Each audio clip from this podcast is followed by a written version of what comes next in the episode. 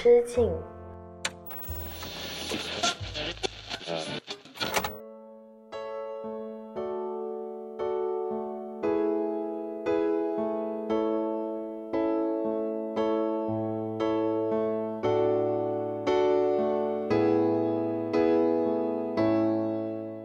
大家好，我是阿车，这里是青年媒体我要我群里旗下的一档单口音乐类播客《一人之境》，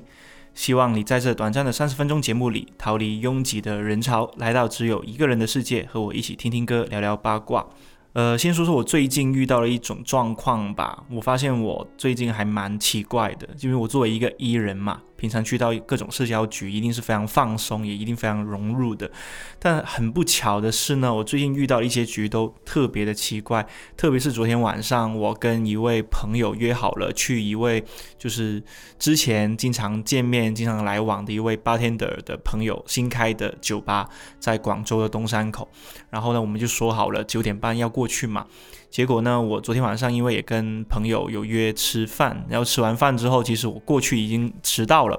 然后就问了一下他，说：“哎，你几点到啊？什么的？”结果他给我发来一张照片，他正在公司里面剪着片，而且剪片的人不是他，是他找的一个供应商，他要监督对方把这个片子剪好、上传好，他才能走。然后我就沉默了一下，我就说：“那我要怎么办？我现在是要一个人过去是吗？”他说：“是的，你可以先过去。”因为在他看来，我作为一个艺人，作为一个还蛮外向的人，去到这种社交场合一定是如鱼得水的。但其实我去之前，我在路边打车花了时间，应该也有十分钟。大家可以想一下，就是广州现在三十几度的天气，哪怕到晚上，其实还是有三十度出头的这种很热的天气。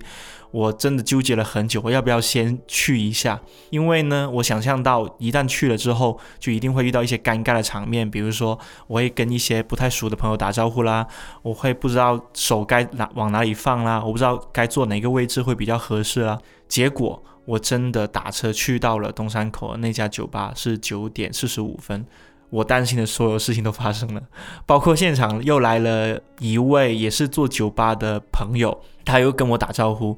而且他打招呼是被迫打招呼的，就是那种啊朋友之间说，哎，你不认识阿车吗？一起打个招呼，一起玩啊什么的。那个朋友也很尴尬的，就跟我 say 了声 hi，然后呢就跟另外一个朋友在外面抽烟。我就一个人在里，在他的店面里面就假装参观。其实他那个店就很小啊，就是一眼看进去就知道布局啦，酒柜放在哪里啦，然后哪个地方最适合聊天啦，我都知道。但就是觉得很尴尬，而且无法闯入这种充满陌生人的局里面。昨天晚上就是一个人坐在角落里面静静的喝酒啦，然后听一听酒吧里面的歌，或者是偷听一下隔壁桌的八卦，然后一边在手机里面狂骂我那个迟到的朋友。结果他终于在大半个小时之后出现了，还好他请我喝酒，不然我一定不会放过他。但是我从这件事情也发现了一个很奇怪的事情啊，就是我发现很多人。并不是发自真心的喜欢聚会，就大部分人还是更爱独处的。就比如说，有很多我身边的一些朋友，虽然他们嘴上说好想扩大自己的社交圈子，很想脱单，很想认识新朋友，但一旦我告诉他说我这个周末组了一个局，有帅哥哦，有你喜欢的，就是白面书生的类型，也有肌肉男哦，你要不要来？就是每当我组这种局，用这种噱头去唬他的时候，他总是不来，他总是说：“哎，算了算了，就是好尴尬，不好意思什么的。”而且我自己也会发现，哪怕我是个 E 人啊，最近也不觉得有什么可以 唤起我社交热情的一个局。所以我总结出了一句话，叫做“保持距离”，好像是现在很重要的一种社交休息。在一人之境的第十期，我也想跟你分享那些我在酒吧当中、在咖啡店里、在人与人的交集当中所感到疲惫时会收听的一些歌。希望你可以在这期节目里面也可以得到一些暂时的休息吧。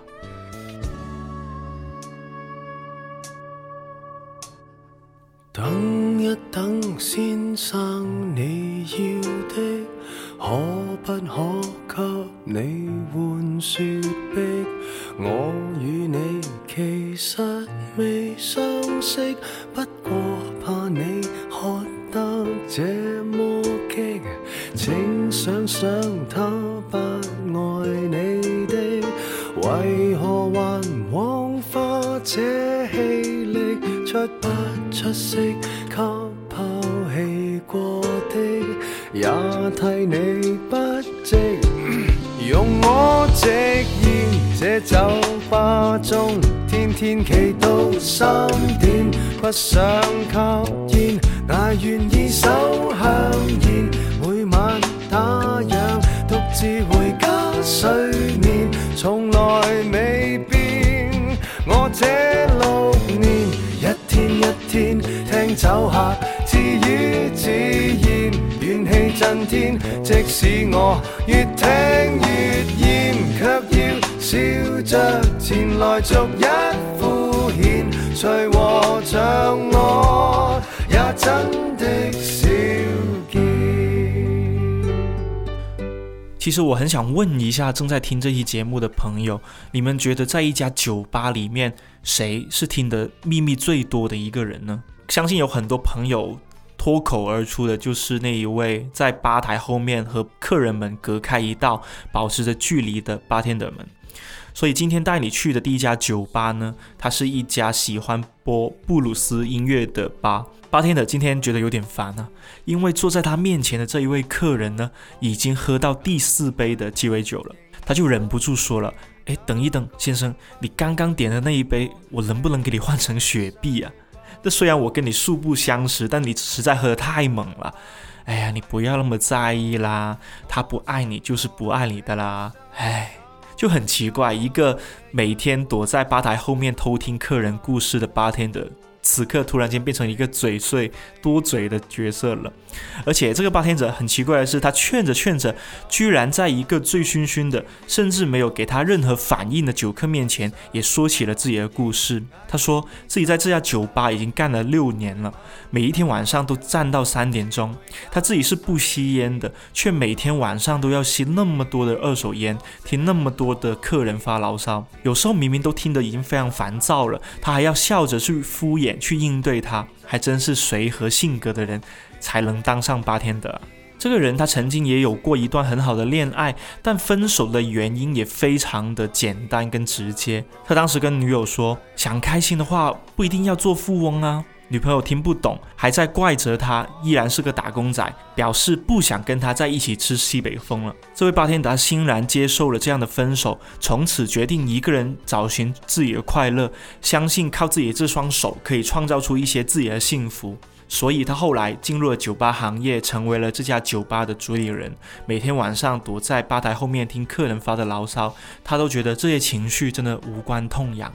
因为每一天每一晚。在这家酒吧里面，都会走过不同的人，他们留下来的故事都大同小异。而且他听到这些庸俗的故事之后，他自己更想做的一件事情是，想要摆脱这种庸俗的、反复吞吐自己情绪的矫情的地方。他希望可以开一家花店，在来年的春天可以实现这样一个目标。想开心不必做富翁，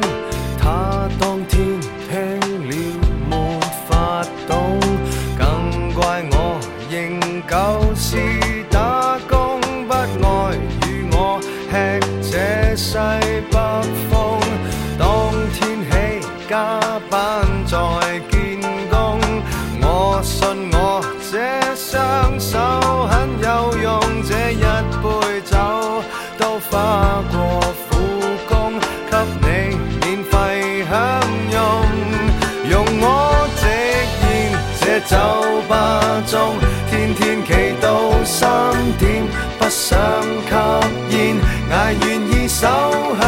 烟，每晚打烊，独自回家睡眠，从来未变。我这六年，一天一天听酒客自语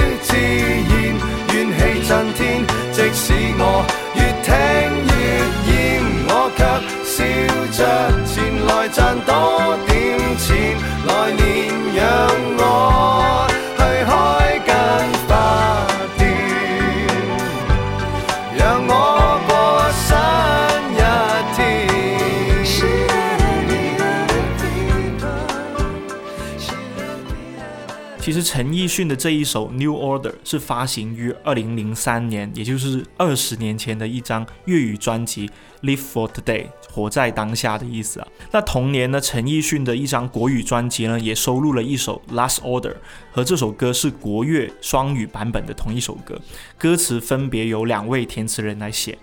那其实大家从歌名上就可以听得出来啊，New Order 跟 Last Order 有很明显的区别。是 Last Order 它其实是一个酒吧的常用术语，也就是说，通常在酒吧打烊之前呢，bartender 们都会。逐个逐个的，或者是他如果有一个麦也好，或者是有一个呃机器，他会跟整个酒吧的客人们说一声：“诶，我们今天 last order 了，就是点完这一杯，我们就要下班打烊了。”所以大家就想好你们要点最后一杯是点什么啦。所以这个 last order 在酒吧这个环境之下，它也有某种的最后呼唤，或者是最后命令、最后倾吐的这种一个意味所在。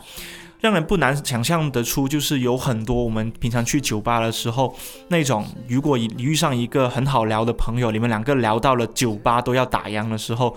八天的就会过来跟你说这样一一句话，而且他每当跟你说 last order 的时候，通常都是你们的话题聊到最高潮，而且意犹未尽的时候。所以 new order 跟 last order 这两首歌很特别的点是在于说，你刚刚所听到的 new order 这首粤语歌，它是一个从八天的角度去吐槽酒吧酒客各种乱糟糟的事情的，而另一首 last order 呢，则是从酒客的角度去讲述酒吧最后一 round 的这个 last order 之下发生。了什么样的故事？那想起呢，就是酒吧八天的嘛。我这几年，我想想，我自己认识的最多的朋友也是做酒吧的朋友，就是八天的。他们能够说出很多我从来没有听说过的奇怪的故事，就是大家能够想象得到的危险的，或者是温馨的，或者是一些很伤心的故事，都从他们口中听到啊。毕竟，我想呢，如果有去过酒吧的朋友都知道，人类呢会在酒面前流露出本性。而巴天的作为一个在酒吧吧台之隔的这个距离，静静听回来的这些故事呢，往往也会让对方感觉到安全。简单来说，如果你是一个非常紧绷的人，去到一家让你觉得舒服、音乐品味又一致，然后出品又还蛮不错的酒吧，你很容易就会放下心防，然后跟对面的那位八天的倾诉你自己的事情。想起两年前呢，我也认识了一位 bartender，他的名字叫做派洛。他形容自己是每天晚上躲在吧台后面听故事的人。大家知道了，酒吧里面永远不缺的是陌生人的浪漫故事。比如有一次啊，有一对男生女生的客人一起来了，当时呢是周杰伦的新歌《Mojito》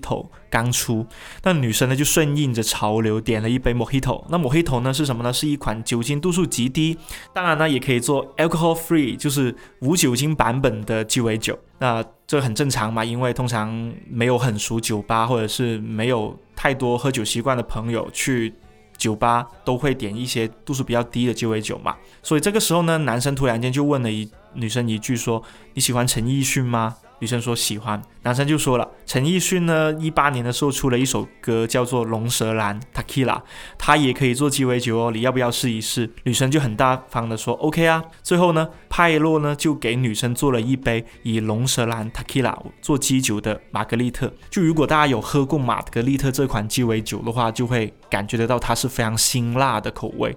特别是我前几年也去到另外一家酒吧，那里的一个呃主理人，他也是通过自己的一个创意研发了出一款叫做辣妹子玛格丽特，好像是玛格丽特辣妹子吧，就是他把里面的这一个龙舌兰。的基酒，其实这个龙舌兰的基酒呢，它是用那个指天椒去泡它的，所以本来龙舌兰就是一个非常烈的酒了，再加上一些非常辛辣的口味，就导致到这一杯鸡尾酒变成是一杯你喝下去仿佛是吃了几个辣椒的那种感觉。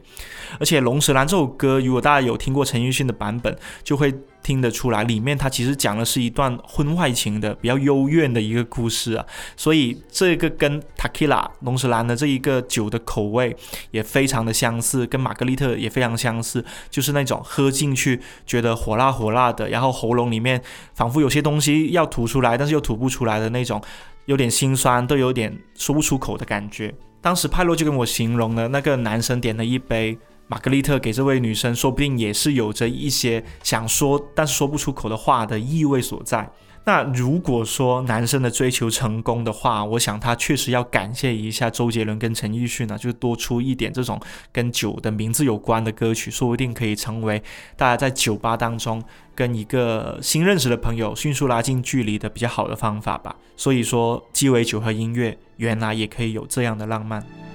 风和风之间隔了风波，无数风波，如你信我，换过诗的意象，行入每颗心脏。天和天之间隔了天荒，地老天荒，踏出那的感觉，行入几多个躯壳。若你说东风破什么，西天讲什么，只想一觉瞓天光。若你说已到了天堂，太快乐，神遇到，佛碰到，但我希望碰到想抱月光，很想转漩涡。可否跟我沿着什麼邊走邊看，藏着什麼，方知一切故事在遊蕩。很想到無邊搜索，然後與歲月出國。為了知生存過不生存過，很想在桂花飄下時 City Walk 呢是近几年才有的这个词嘛，但其实呃，据说是在十几年前就已经有个瑞典人，還是北欧的朋友已经研发出这样的一个词汇了。但我总是觉得呢，在音乐的世界里面，它早就已经有过好多好多不同的表述，去表达一个人独行的浪漫。我曾经有一个朋友是这样的，他有个怪癖啊，他喜欢走路上下班。走路上下班呢，是他就是坚持了很多年的一个喜好，哪怕是像现在广州快四十度高温的这个天气之下，他还是会多带一件 T 恤放在自己的包里面，哪怕走到汗流浃背了，他回到公司就把新的背心换上去，新的 T 恤换上去这样子，但他还是要坚持走路上下班。然后呢，他在天河上班呢，大家都就是如果熟悉广州的话，天河就是 CBD 嘛，他的公寓是住在越秀区的，步行距离足足有五点多公里。如果有跑步的朋友应该知道，五点多公里呢，大概就是跑步半小时多一点这样的距离。但是如果你是走路的话呢，就一一般来说要走一个多小时的。但他呢，呃，途中不仅是平路那么简单，他还要穿过天桥啦，走下隧道啦，甚至很多时候呢，要跟一些晚自习下课的高中生一起挤着在斑马线上穿过去，在熙熙攘攘这条街上来回去闪躲路人。但他很特别的一点就是，他下班走路回家的时候，他会打开手机的飞行模式，让所有人都找不到他。那些下班之后去找他的同事也好啦，爸妈在老家打过来的那个催婚的电话也好啦，以及就是自己的另一半吐苦水，但是自己又没有办法回应这种心情也好啦，通通被他暂时屏蔽出去。在这一个多小时走路回家的路程当中，他会想很多很多的问题，他会想自己最近不开心的一件事情。它原因是什么？为什么会让自己的情绪低落了那么多天？他同时也会想，诶，自己最近看的一部电影，好像有些地方没有看懂，回去要不要再搜一下资料，把这个地方弄明白？有时候他还是还会想自己五十岁之后会出现在什么样的地方，他想过上什么样的生活，他想度过什么样的一个周末，在这个走路的过程当中，设想出很多未来生活的场景出来，同时逐一逐一去筛选那些自己想过的生活跟不想过的生活。而且我发现他这个人有一个很奇怪的点是，他觉得只有在人群当中，又和每个人都保持着距离，人才不容易抑郁。有一次呢，我记得我跟他是在一个朋友聚会上面碰面嘛。然后走的时候，我准备去打车，他也要走了，我就说要不要一起打车去地铁站，然后去再回各回各家这样子。他就说不用了，我走路回去就行。我就问了一下他，你住哪里？他说住越秀。我一查，他走路回去要一个半小时，而且是比较快的速度去走的这种情况下。然后我就说你是认真的吗？为什么就不能去打个车或者是怎样呢？是是最近过得比较穷吗？他说不是啊，就是对于我来说，我刚刚参加了一个信息量非常大的朋友聚会，而且跟人说话说的太多了，好想自己一个人待一下。就是那一种，我想躲进一个人的躯壳里面，而这个躯壳它的外在表现可以是一台打开着飞行模式的手机，也可以是他脚下那一双运动鞋。只要钻进这样的一个世界里面，他就感觉到心里非常健康跟安全。站起，急速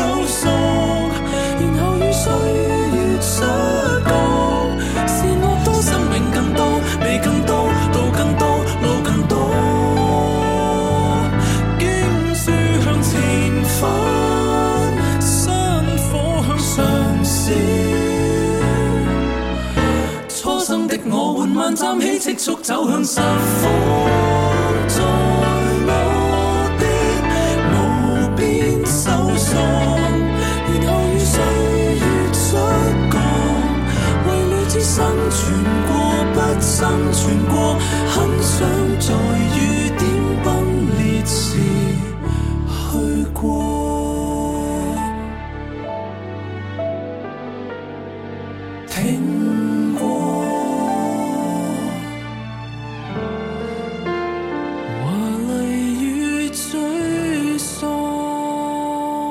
正在收听的麦浚龙的这首《踟蹰》，它发行于二零一一年的 EP《无念》里面。这张专辑呢，其实我个人非常推荐大家去听听啊，因为里面包含着除了踟蹰以外，还有着惊蛰、秋分、金刚圈、樱吹雪等等质量很高的概念作品。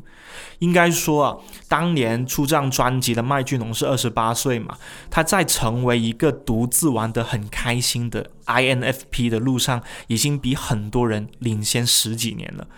他自己是一个非常懂得跟自己玩的一个艺术家、音乐人或者是收藏家。当然，这个东西跟他的家庭背景有着很大的关系。就是如果稍微了解港乐的朋友应该知道啊，麦浚龙他本身是个富二代，然后呢，他的哥哥也是香港潮流杂志《Milk》的创办人，他自己。从出生到现在，基本上就是过着一帆风顺的生活。当然，除了感情的路上了，其他方面他其实都做得非常的不错。而且他的很多艺术方面的想法也变成了他的作品，包括他的前几年非常出名的《罗生门》系列的作品啦，呃，还有。懂得蒲明星的那张专辑的作品，以及电影方面也有自己非常多的创作，包括处男作吧，算是处男作，叫做《僵尸》，也是在香港评分非常高的一部僵尸片，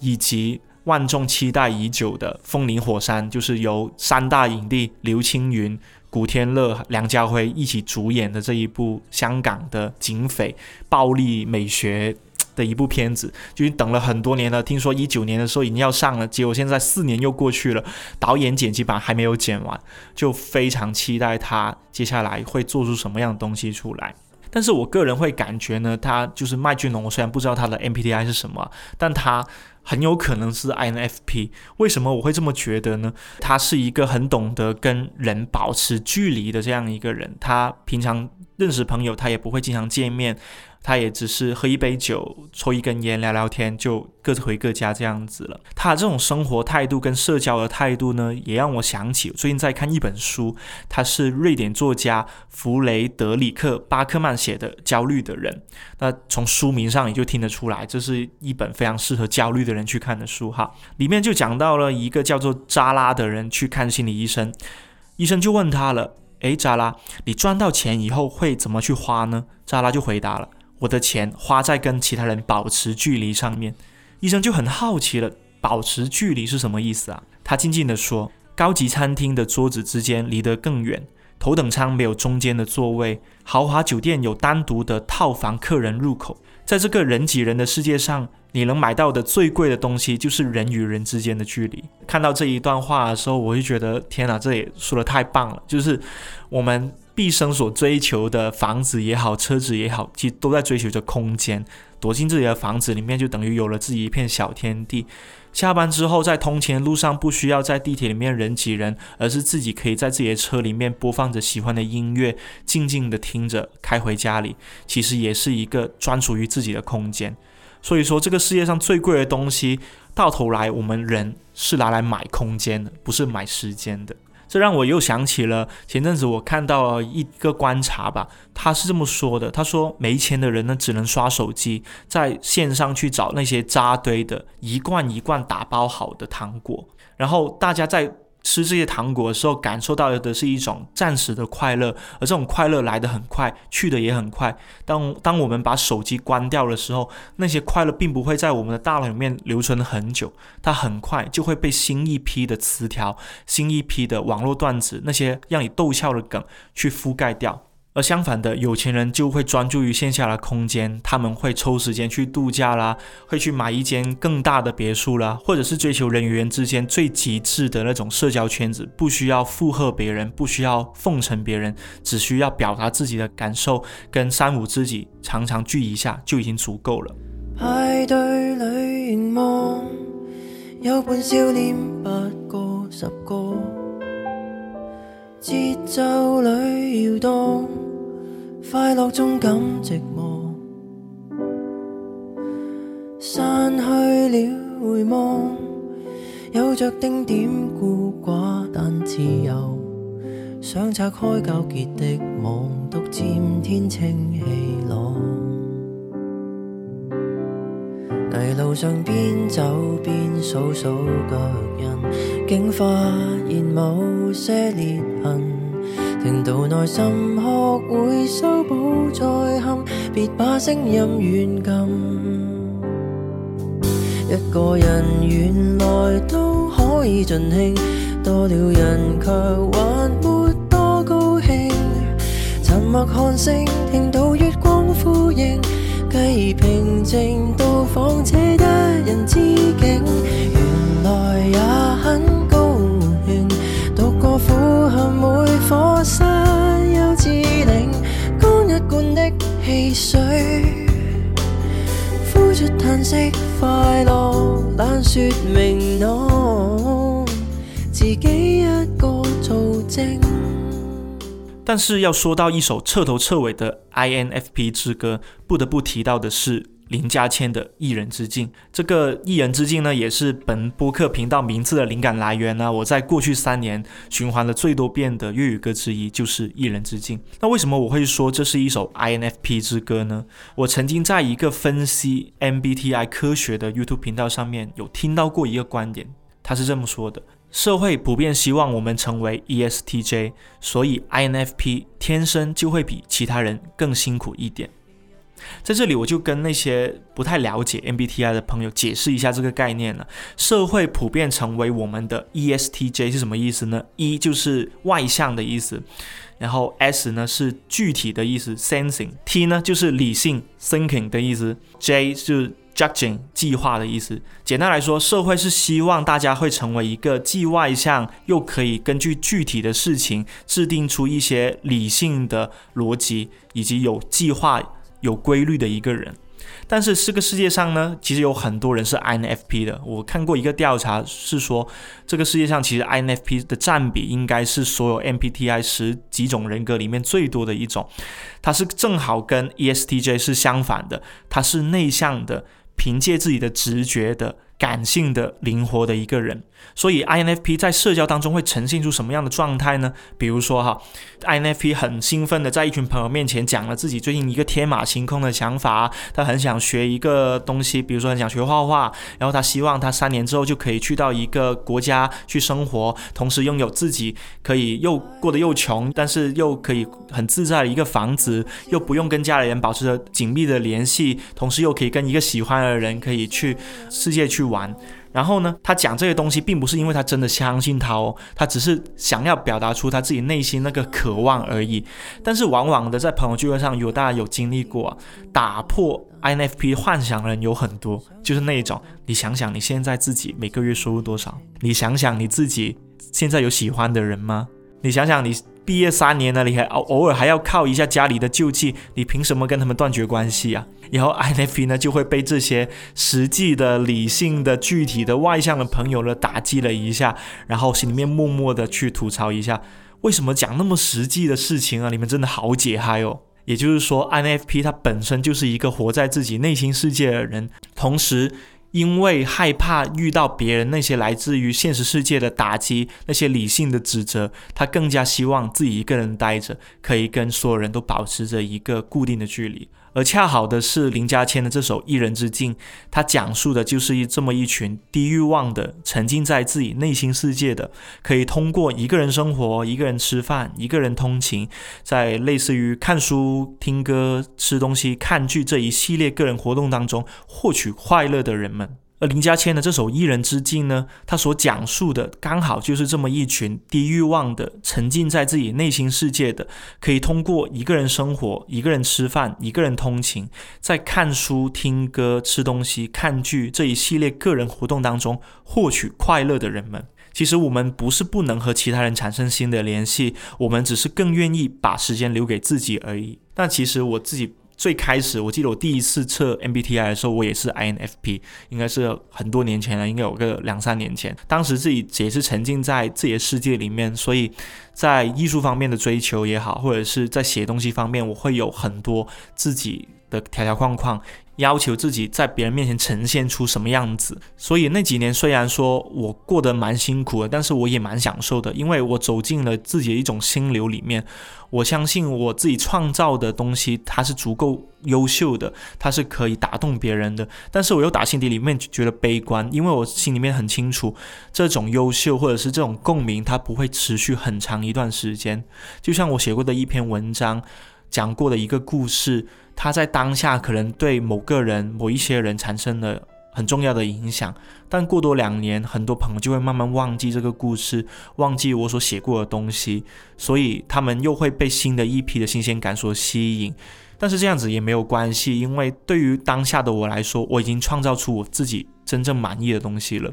而 INFP 对于自己所拥有的这个东西，他其实是非常看重又非常疏离的。所以相对起来，他就没那么容易快乐起来，就是他不容易被买一件东西，或者是被别人夸赞这样子的一些别人看起来会很快乐的事情所快乐。所以 INFP 们，请先让自己快乐起来吧。一个人原来都可以尽兴，多了人却还没多高兴，沉默看星，期待日光风花雪之境，原来已很高兴，独个观看世间变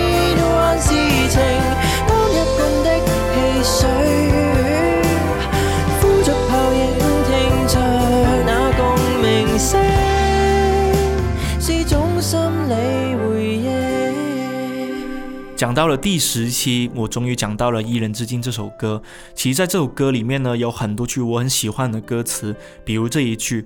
想拆开交结的网，独占天清气朗。”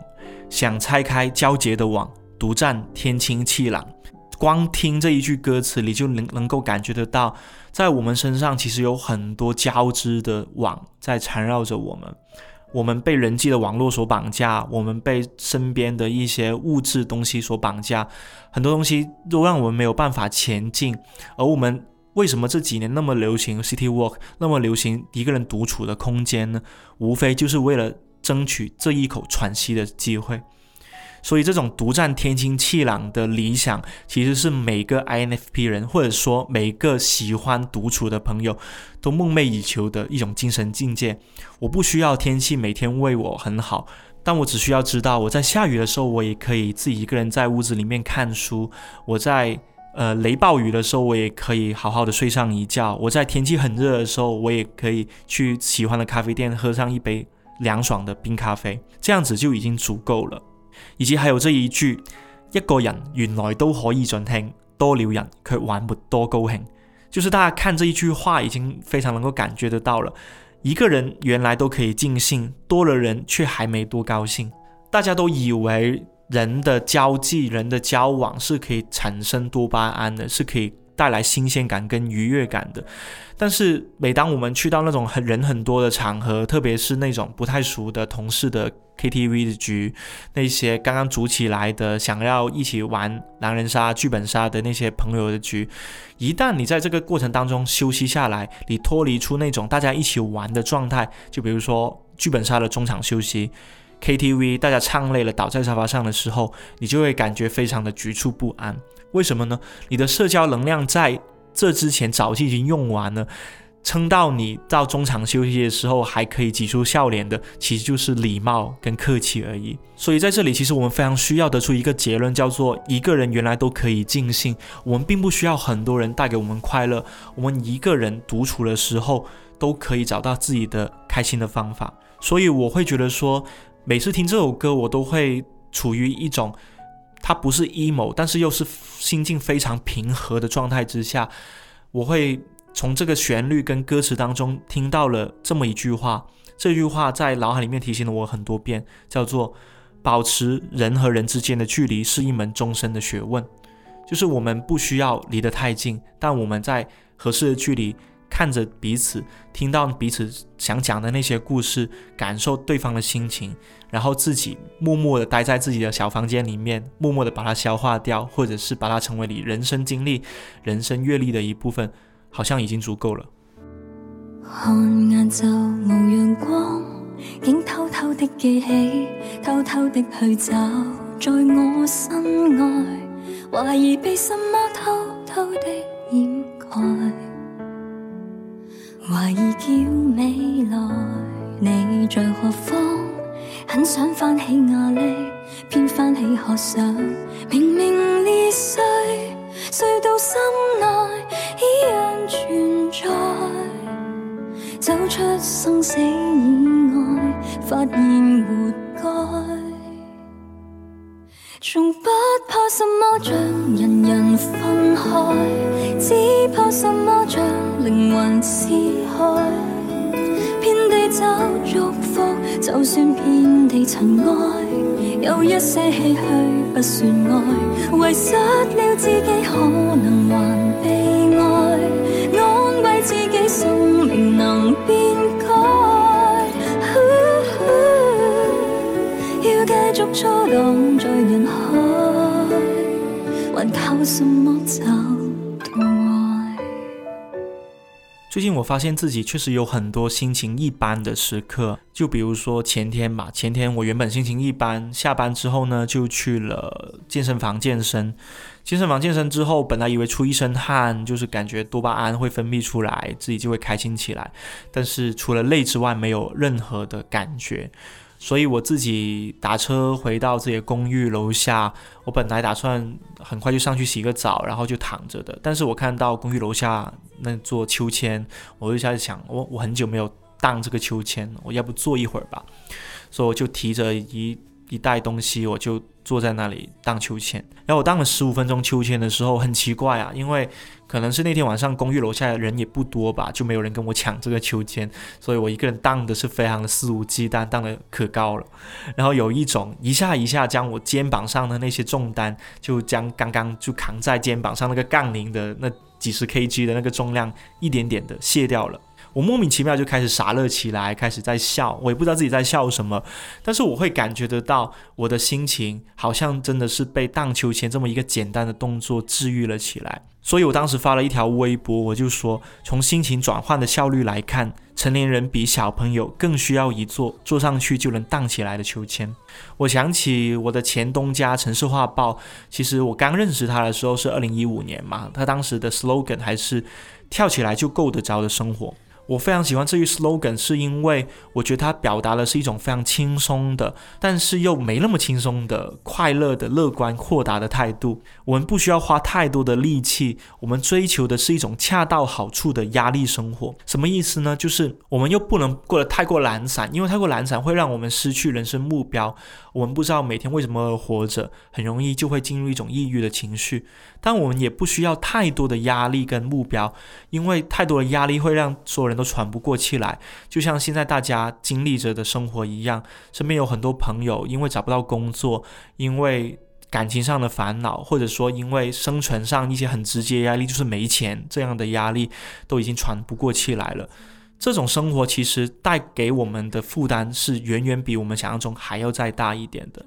所以我当时就在想了，像荡秋千这种轻而易举可以获得的快乐，就跟当年我在老东家成化听到的那句 slogan 是一样的：跳起来就够得着。而且我会觉得近几年我们遗失的东西实在太多了。除了疫情之外，我们在这个过程当中，好像慢慢的感觉得到，在经济衰退的整个历程里面，人就变成了一件件的工具。我们是为经济衰退而付出代价的那个人，而同时我们又在经历着这一层生活洪流的人。而在这个过程当中，我们通常会忘记了怎样去放松自己。发现身边有很多的朋友已经开始去寻求像按摩啦、瑜伽啦、冥想这样子的方式去获得肉体上的放松。我觉得呢，都是一些很好的开始啊。想起前阵子我听到了纵横四海的播客，他说到心理的紧张和身体的紧张是密不可分的。我感觉这个说法呢，就是说的非常的棒。这一个说法是出自于《不原谅也没关系》这一本书。就这个书名呢，它就在英文名叫做《Complex PTSD from Surviving to Driving》。这本书里面提到一个叫做。盔甲化的概念，什么叫盔甲化呢？就大家能够想象一下，自己身上是不是穿着一件很重很厚的盔甲呢？从字面意义上来看呢，人面对创伤的时候会采取防御的姿态，我们的身体可能就会僵化掉。就比如说，我们进鬼屋的时候，我们的身体是非常僵硬的；我们看鬼片的时候，我们是会蜷缩起来的。我们每个人其实，在遇到这种创伤的时候，其实采取这种防御姿态，它在日常生活当中不一定会经常出现了。但是因为生活当中每天都有那么多事情需要我们去面对跟处理，比如说工作、生活、爱情，我们每天都需要跟生活大战一场，就是那种我要克服一个困难，我要完成这个 KPI，我要搞定我的老板这样子。久而久之，这种战斗状态下的我们，我们这个防御姿态呢，就会让我们的身体也变成了僵硬的盔甲，就是盔甲化了。所以很多时候我也会在想啊，我们睡不好、睡不着、睡眠质量差，其实是不是因为心理上的问题呢？不一定哦，不一定是因为我们心事重重或者是烦恼多多，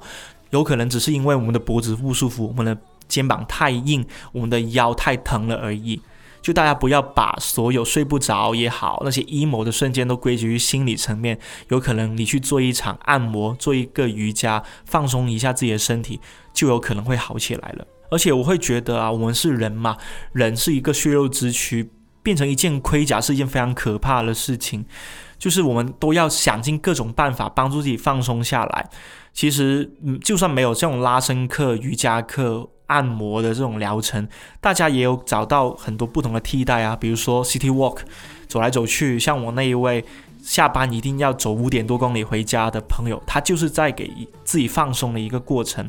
看一本书，看一场电影，找个朋友聊聊天，其实也是一样的道理。所以说，大家在这个过程当中，还是要注意一下自己身上那件盔甲，它到底硬到什么样的程度了？你积了一层灰，到底有多厚？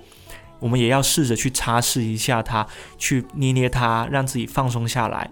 而且。这是我们善待自己很重要的一步。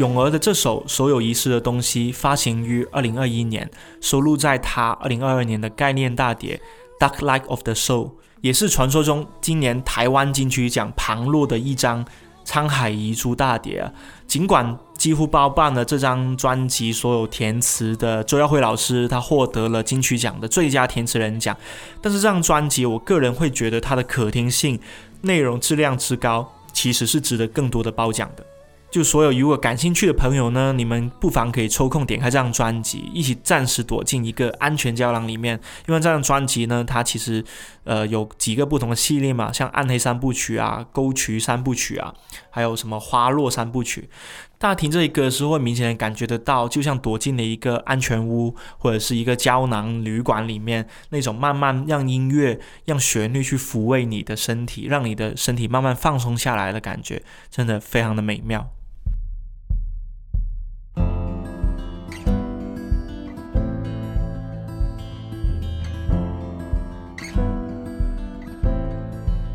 好了，今天的最后呢，也跟大家分享一下我最近一点感受吧，就是关于人际关系的距离问题的。就像我在节目开头所讲的，我现在越来越害怕闯进那种充满陌生人的局了，因为我感觉我的社交能量在闯进去那一刻就就已经花完了。而且那天晚上呢，我跟我的好朋友去约酒，也得到了一个非常有趣的感悟。这个感悟呢，得用粤语说出来，叫做“唔熟啫”。唔熟啫是什么意思呢？就听起来很很像很像泰文呢，不知道为什么。就是粤语的意思呢，叫做不熟而已啊，唔熟啫。那起因呢，是因为我们聊到了某位不在场的朋友嘛，哎，我们就觉得他的就是评价呢，是一个正经的、古板的、不苟言笑的大叔啊，不不好意思，不小心透露他的性别。然后呢，大部分人、大部分的朋友呢，都点头表示认同，说，哎，我也觉得。结果有一位朋友，他冷不丁就来了一句“唔熟啫”，就你不熟而已，就集体爆笑了。为什么会爆笑呢？就是大家好像确实会把对一个人的印象归结于我认识他的样子，我看见他、观察到他的样子，他就是这样的，他就是这样性格人，他改不了了。但事实上，人的性格是非常多面的，所以在你没有真正熟悉、了解一个人的时候，你所接触到的都是他表面的样子。我联想到之前看崔庆龙老师讲的一个概念，叫做前缘人格跟后缘人格。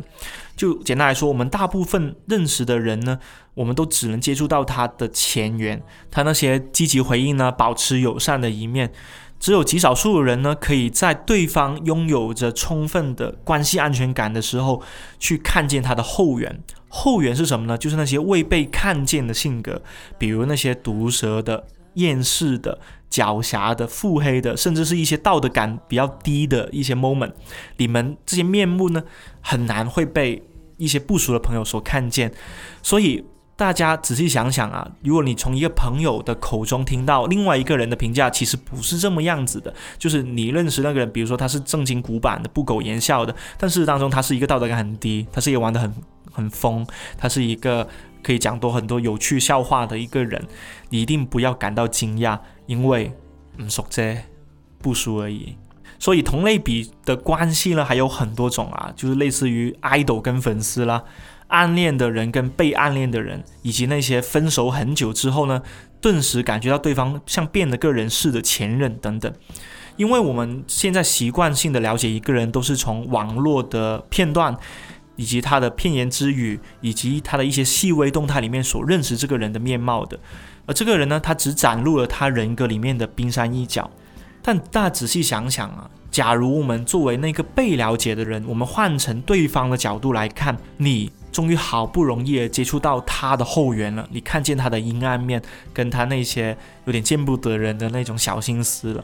却又因为无法接受这方面的阴暗面而仓皇的吓跑了。就是结束了关系的，像很多人都是这样子的，就是刚在一起的时候觉得两个人非常聊得来，因为你们两个人的前缘是非常好的人格嘛，友善的、幽默的、可爱的、真诚的，就是那些展露给别人看的东西都是非常积极跟正向的，你们很容易就会有话题聊了起来。但是为什么很多恋情或者关系都是三分钟热度呢？就是当我们随着认识的时长变。长之后，我们就会慢慢的发现，诶，原来他的后缘是会慢慢的露出来的。而这个露出来，它有一个前提叫做关系安全感。简单来说，这个人足够信任你，他觉得跟你的交往是足够安全的，他可以把他内心那些阴暗面放心交给你的时候，你却吓跑了。而这个东西是其实是非常伤害这种关系安全感的。前几年呢，不能说前几年吧，我记得十几年前我就在香港很多的。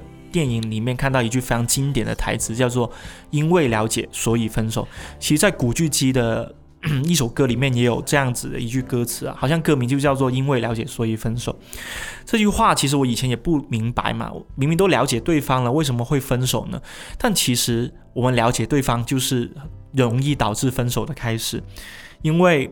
我们二十一世纪亲密关系就是这样的，大家都。习惯了给自己展示美好的一面，习惯了在社交网络上面将那个漂亮的、干净的、真诚的面貌给对方看，但往往的是我们很担心自己内心的那些阴暗不能被对方接受，所以一旦了解的时候，就是关系出现裂痕的开始。想到这里，其实我也不怪现在很多的朋友都收起自己，只愿意当当一个与世无争的、跟人保持着距离的 INFP 了，因为其实，嗯，熟这不熟而已，它其实是一个绝佳的心理防线保护壳。好了，这一期的一人之境跟你分享了很多。保持着距离，让自己的社交得到休息，让自己心灵得到休息的很多首歌跟故事，也希望你可以拥有一次可以放松自己，让自己的盔甲慢慢的卸下来的一个快乐的周末吧。